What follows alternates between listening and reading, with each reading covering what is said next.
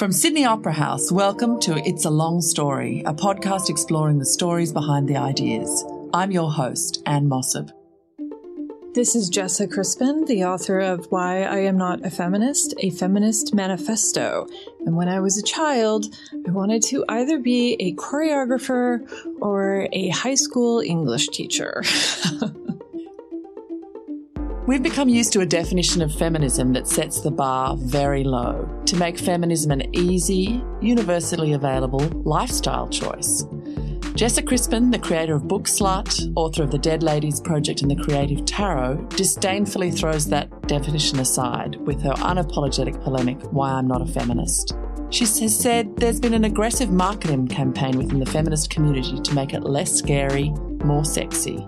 As a result, more women are likely to call themselves feminist, but the word has also lost most of its meaning. Jessa, you grew up in Lincoln, Kansas. Yes. A tiny town right in the middle of America. Does it fit what our stereotype might be of small town conservative America? Probably. Uh, it was a very Christian place, and my father, he was a Methodist slash atheist. Uh, and he has this amazing sort of patriarchal beard that only developed once he retired and then it sprang forth from his face overnight like he no longer had to had to give a shit.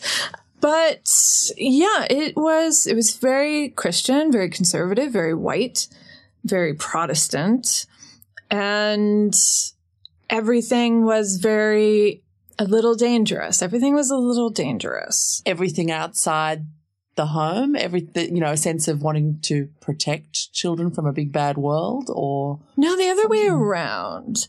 I mean, yeah, they told you that the outside world was terrifying, that uh, the city was this place of just violence and sexuality. And of course, sexuality is bad.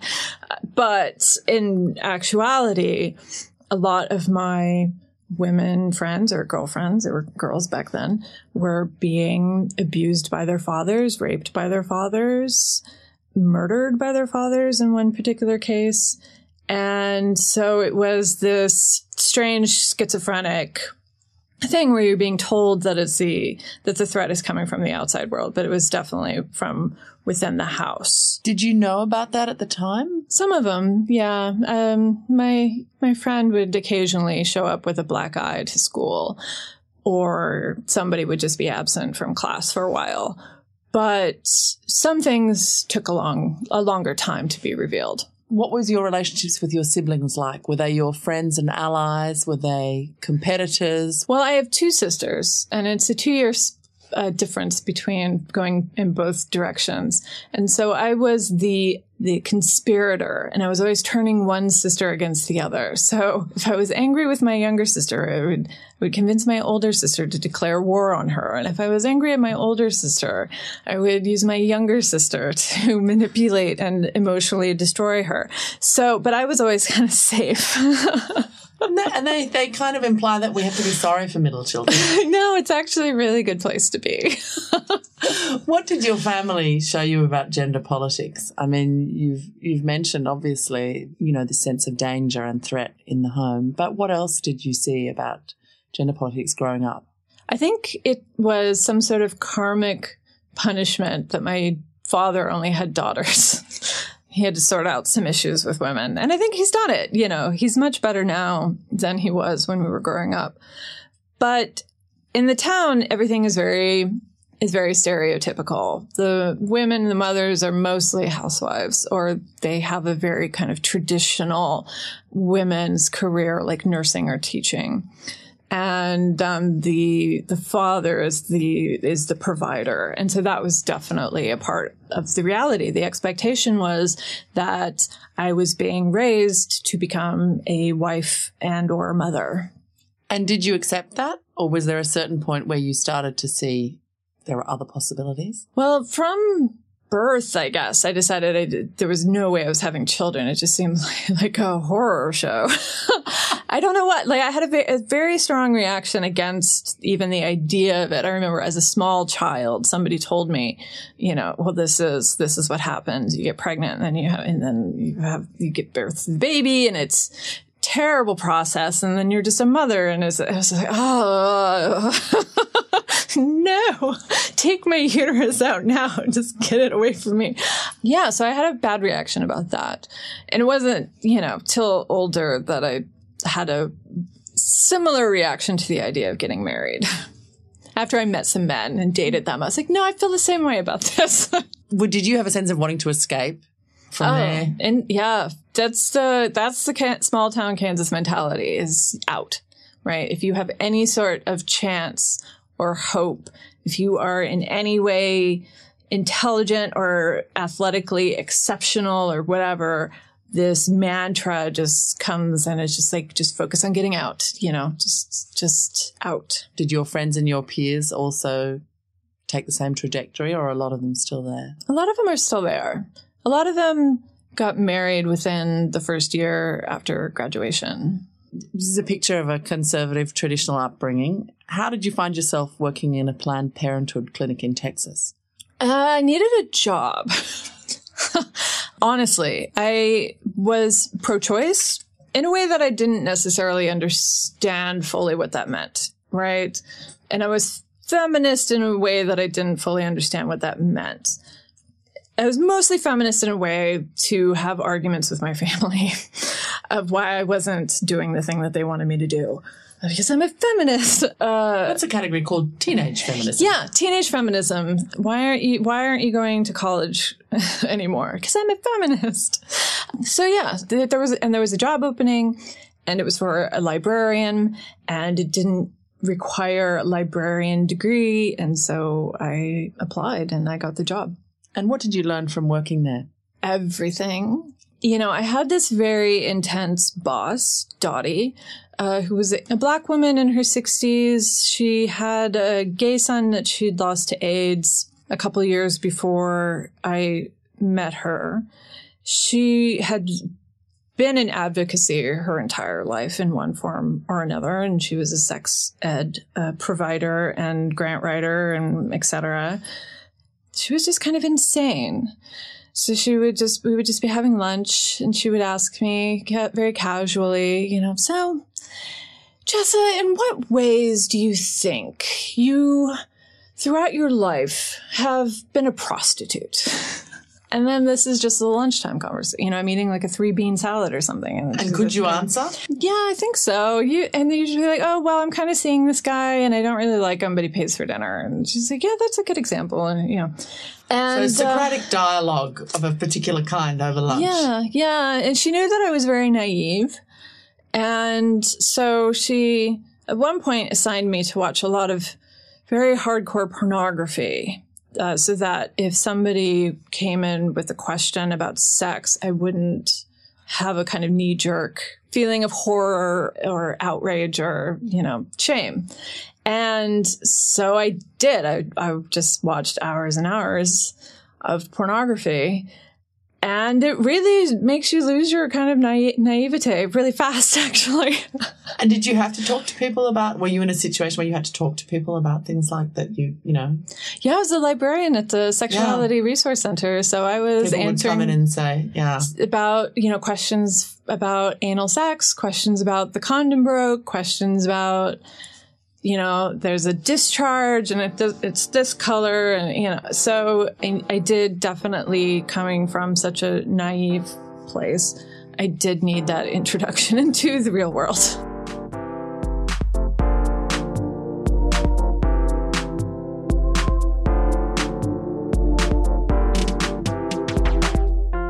In 2002, you set up Bookslut, a place to write about books. How did you make that leap? What was what were you wanting to do when you did that? Well, we lost a grant at Planned Parenthood, and so the education department was mostly eliminated. Dottie retired, and I was moved into fundraising. And they wouldn't really let me talk to anybody. Certainly not the wealthy, because I have what's called an attitude problem.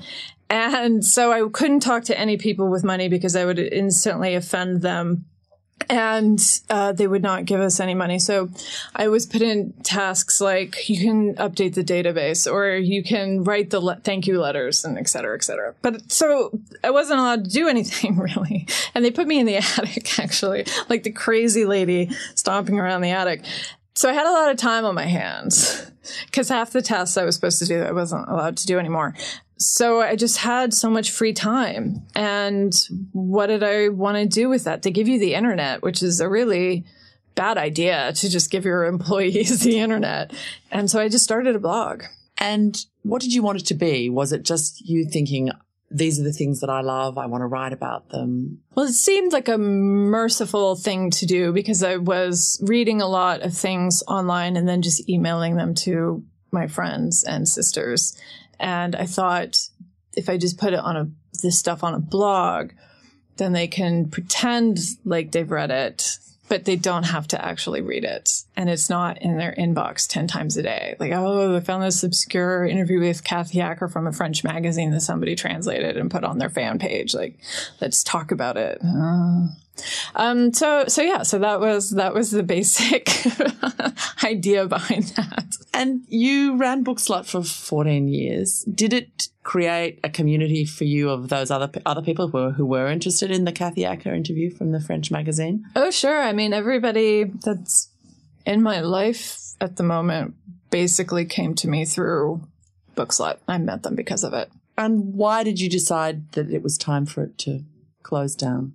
Well, I just became more and more cranky and the literary world just seemed more and more insular and more and more boring. And it was beginning to be rude of me to constantly point out how boring it was. And I didn't want to be that aggressively difficult person. And I didn't want to just be in a position where I was angry all of the time. But I also if you're if you're doing that, if you're if you're doing the work of, of the critic, if you're doing the work of being the observer, then you can either choose not to observe the things that drive you crazy and just be kind of bland and toothless, or you just give yourself a brain aneurysm every every eight minutes. So I, I chose just to stop. What do you mean when you say that you found found it boring? Well, American literature is very boring. So, what was being written, or the whole situation of an industry going through these convulsions of the publishing industry going through its convulsions and really yeah. becoming more commercial in its yeah tastes? Both. I, you know, the literature became more boring because because the world became much more difficult. And when the world becomes complicated and terrifying, uh, one thing to do is to just uh, examine your insides, to just talk about your feelings or, you know, whatever. And so I think that that's happening with American literature, that instead of being up to the task of understanding and distilling the complications of the world, we just are getting a lot of books about quiet domestic moments and you know, uh, I read a short story today that somebody sent me.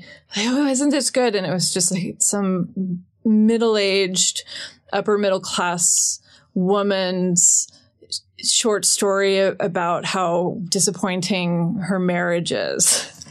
I just would rather have my uterus scraped than read something like that again. And that's part of it. And then also the critical culture got uh, very boring because in a similar way, uh, responding to anxiety and uncertainty is to uh, do that. We're only going to publish positive reviews saying, and more and more outlets started saying that, that they're only going to do positive reviews, which means they're just going to review their friends or they're ju- it's a very safe thing where how can you only write good reviews if, unless it's so tightly controlled that you know exactly what's going to happen. What are the long term consequences of that, do you think? Terrible literature in a culture that's devoid of meaning. And, you know, I think when we have these moments of totally dead culture, you know, to me, everybody is talking about Trump in this, or Trump's America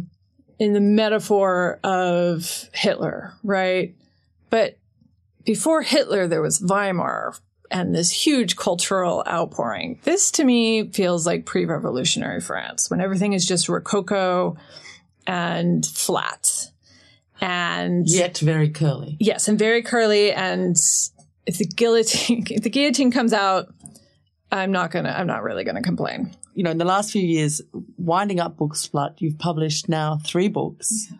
The first one of those, The Dead Ladies Project. Tell us about what you wanted to do with that book. I don't know. Leave home again. Well, I was already away from home and I was already living this very kind of fractured existence where I was just on the road all of the time. And I guess I wanted some sort of way of organizing that so that it didn't quite feel like chaos. And so you give yourself a project, right? just give yourself a project and then you have this uh, organizational structure and that bestows meaning. But I also wanted to write my own canon. For so many years, I've been told what books are important, and I don't believe them anymore.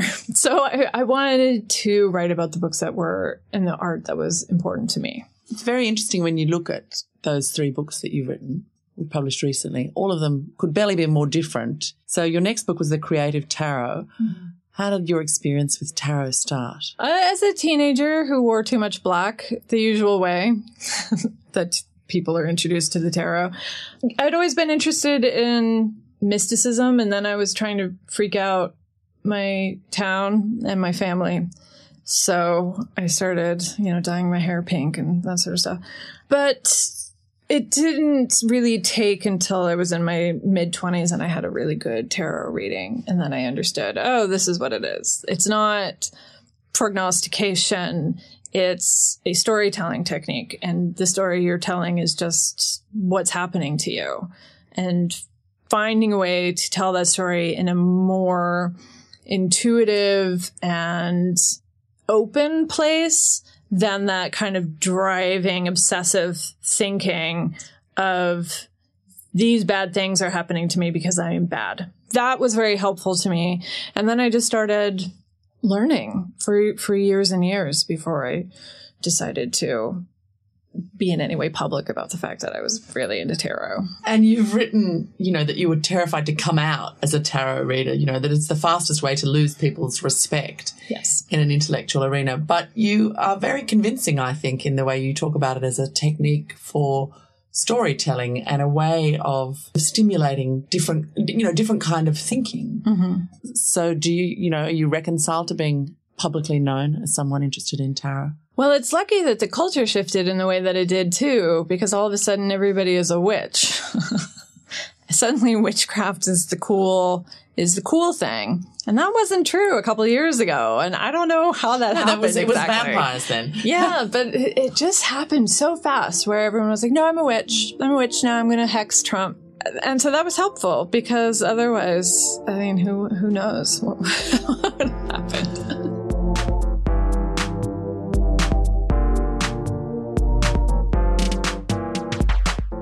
let's talk about why I'm not a feminist. I've read an interview that it came out that it started as a drunken party rant. That, yeah. But obviously, for that to happen, it was things that you had been thinking and dwelling on. How did that come about? Uh, it was three martinis. Three martinis that did it. No, I had just written a piece that had uh, come out in the Boston Review about centering trauma as the essential experience of feminism or womanhood. And let's just say the response was not hugely positive. And at the same time, a friend of mine, Laura Kipnis, who's a brilliant writer, uh, she wrote a piece about uh, campus consent laws. And her, the response to her piece was insane. Her students at the university where she taught protested, went out into the streets and marched against her, uh, saying that she had created a hostile uh, environment and she should be removed from her tenured position. And she was not removed from her tenured position, but she did have to go undergo this bizarre secret tribunal uh, to determine whether or not she had uh, acted inappropriately by writing an essay. So this these two things are happening concurrently, and her so her experience with outrage feminism and my experience with the negative reaction to the stories of trauma, and three martinis and a steak with two friends who happen to be publishers, I just go on a rant about the state of feminism. And they were, and they said, it should be a book. I was like, yes, it should, because after that much gin, you'll say yes to anything. and uh, what can be interpreted as women dissing feminism or other women is always, you know, got huge potential as a as a kind of a yes. in the feminist marketing kind of world. Yes. In the book, you make very strong connections back to the second wave of the feminist movement. Why is that important? Well, one of the reasons is that the second wave didn't happen in Kansas, at least not in my town. I was coming of age during the third wave, and I definitely I had access to some of it, mostly through the music, but it wasn't necessarily immediately relevant to my life because the dismantling of the nuclear family and marriage and these very traditional roles for women had not happened in my family or in my town. And there weren't any examples of different ways to do things. So for me, that work was much more essential than third wave feminism, which was much more interested in sex and personal liberation and that sort of stuff. And that, that was another 10 years, uh, for me, uh, before that felt in any way relevant. And I mean, and what you also point out in the book is the way that, that many of the ideas from that period have, have been put aside by women and by you know, by any participants in that kind of conversation because they're in fact too scary, too radical, mm-hmm. too feminist. yeah. in that way. So, so what we have is a situation where, you know, many of the ideas and so on have been out there at various times, but, you know, you're seeing a, a swing back to a very anodyne, universalizing version of feminism. What do you think drives this? I mean, these are very complicated complicated issues in some way to unpick these questions of what makes certain kinds of social change happen mm-hmm. and why. But why do you think this happened? Because we got access to the power center. And it's very easy to criticize corporate culture when you can't even get into a middle position. If something is denied to you, it's very easy to criticize that thing and say, this is bullshit. But if you're allowed to have that thing and have the benefits of it, then you're not going to criticize it so much. Then you're going to look and say, oh, well, we can reform it from the inside. And that was the case, I think, with a lot of things like from, yeah, politics to corporate culture to marriage, even this idea that, you know, there were all these second wave feminists who, who marriage needs to be abolished and all these queer theorists who were like, marriage needs to be abolished. And then marriage became about romance rather than patronage and, and lineage and contracts. Contracts. Now it's supposed to be about love. And so we just decided, oh, well, uh, we'll, we'll just reform it. We'll just renegotiate that contract, uh, personally and not look at a larger system of reform. But I don't know how one couple is supposed to undo centuries of symbolism, uh, centuries of manipulation and control. And it's just, it just seems like a misguided way of going about things. But it's easier to participate than it is to uh, reform. What you see the evidence is, is, in fact, individual couples can't. Right. Uh, we still and have. You, you, see it in a, you know, in a number of ways that the divorce rates but also the fact that those enduring pillars of marriage have not shifted, which is who does the majority of, you know, the things to do with child rearing or maintaining, you know, domestic labor and emotional labor. So, and even who benefits, you know, men still yeah. get pay raises when they get married and they still live longer if they're married. Um, you've talked a little bit about about outrage culture and you know this implicit or explicit embrace of victimhood, but you also talk in the book about, about the tone of the communication, the whole phenomenon of takedown activism that that mm-hmm. you know the kind of thing that you saw in Laura Kipnis's case. What are the most damaging effects of that culture? Do you think? Well, I think it creates a culture of fear, mm-hmm. and it doesn't actually do anything, but it feels really good.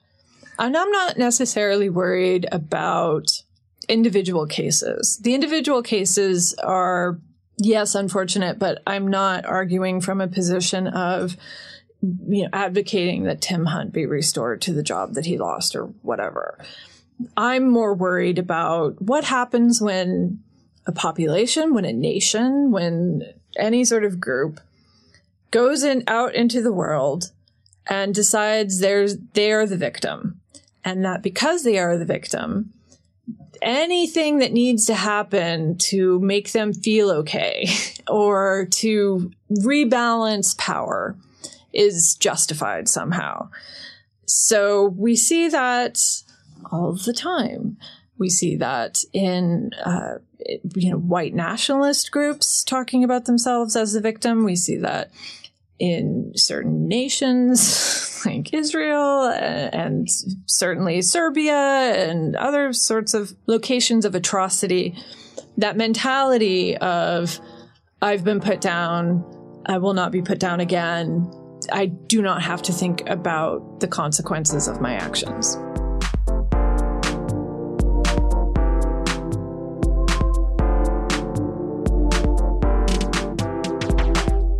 One of the other really interesting things about the way you look at these issues is to look at a trend to this kind of emptying out of feminism, but it's also a shift from a view of collective issues for groups of people, systems of power, to looking at how these operate in individual lives so that the issues for a feminism that kind become, if not merely thinking about yourself mm-hmm. thinking about the, the possibilities of individual women, mm-hmm. but also stepping away from the possibility of any kind of collective action as well as collective goals.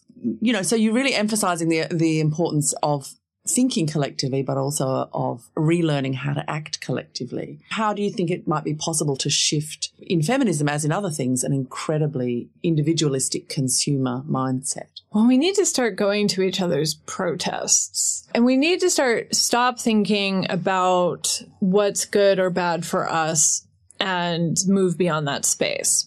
Just two weeks ago, I think it was, feminists took up the call to, you know, hashtag delete Uber because there was a, a large sexual harassment case. So there's been shit known about Uber for years about how they violate city ordinances, about union busting, about et cetera, et cetera, et cetera. But suddenly, because there's a sexual harassment case, this becomes a feminist issue. We shouldn't look at this, these things as, uh, so if somebody does a bad thing to a woman, then we'll get involved. And it's the, you know, Black women have definitely been critical of white women for not showing up to Black Lives Matter movements, and gays have been critical of, of feminists for not showing up for them, and etc. So we need to understand that the system that oppresses us oppresses everybody else. So any sort of collective action that we can do together and understanding that we're all on the same side uh, is, I think, important. But also just the way that we organize our communities and organize our cities, even. I think these are deeply feminist issues, these issues of belonging and community. Every time I say the, the word community, I, I kind of want to I kind of want to die because it's one of those buzzwords that that sounds nice and has this kind of, but it has this vague notion of what what does community mean. As as a person from a small town, I know that community uh, can be used to manipulate and control and to keep you from deviating from norms. Um, so that idea needs to be rebuilt into acceptance of eccentricity and that the acceptance of wildness because otherwise then we just get back into this kind of small town mode which i think is a problem with feminism. This idea you know you have to use the right language all of the time or you'll be kicked out. So there needs to be a kind of wider acceptance among the feminist community. You know and that interesting question about the punitive reaction to you know for example the use of the wrong language or things. Mm. your point about acceptance and also that some of those outrage culture questions they might feel good to people but they're not really achieving anything. What is your next writing project? Oh, that's a secret. is it going to be a, a, another as different from each of the other ones? You know, I think of these three books as very connected and kind of going at the same question from very different angles. So hopefully, and if it's the, pro, you know, I'm, I'm in the beginning stages of it now, it's about a different question. But yeah, all three of them were basically how do you be a woman in a public space? Because that's a new question. That's only a couple generations old question and people are still figuring that out. So coming at it from the angle of being a traveler and a kind of single person and an artist for the Dead Ladies Project. And the Creative Tarot, it's more about being like having these um, feminine attributes like intuition and mysticism that have been very degraded in our culture. And then how do you think through intellectually uh, how your political position and your ideology for this? So it's, to me, they're a set. Um, and I hope it, this set is over because I'm a little bit bored. well, we'll we'll wait for an uh, interesting surprise in hopefully uh, not too, not too distant future. Thank you very much, Jessica Crispin. Thank you for having me. It's a Long Story is recorded at the Sydney Opera House as part of the Talks and Ideas program. Our show is hosted by me, Ann Mossop, and is produced and edited by Cara Jensen McKinnon. Our theme music is by Hrishikesh Hirway. We're recorded by Mark Pickles, and our executive producer is Danielle Harvey.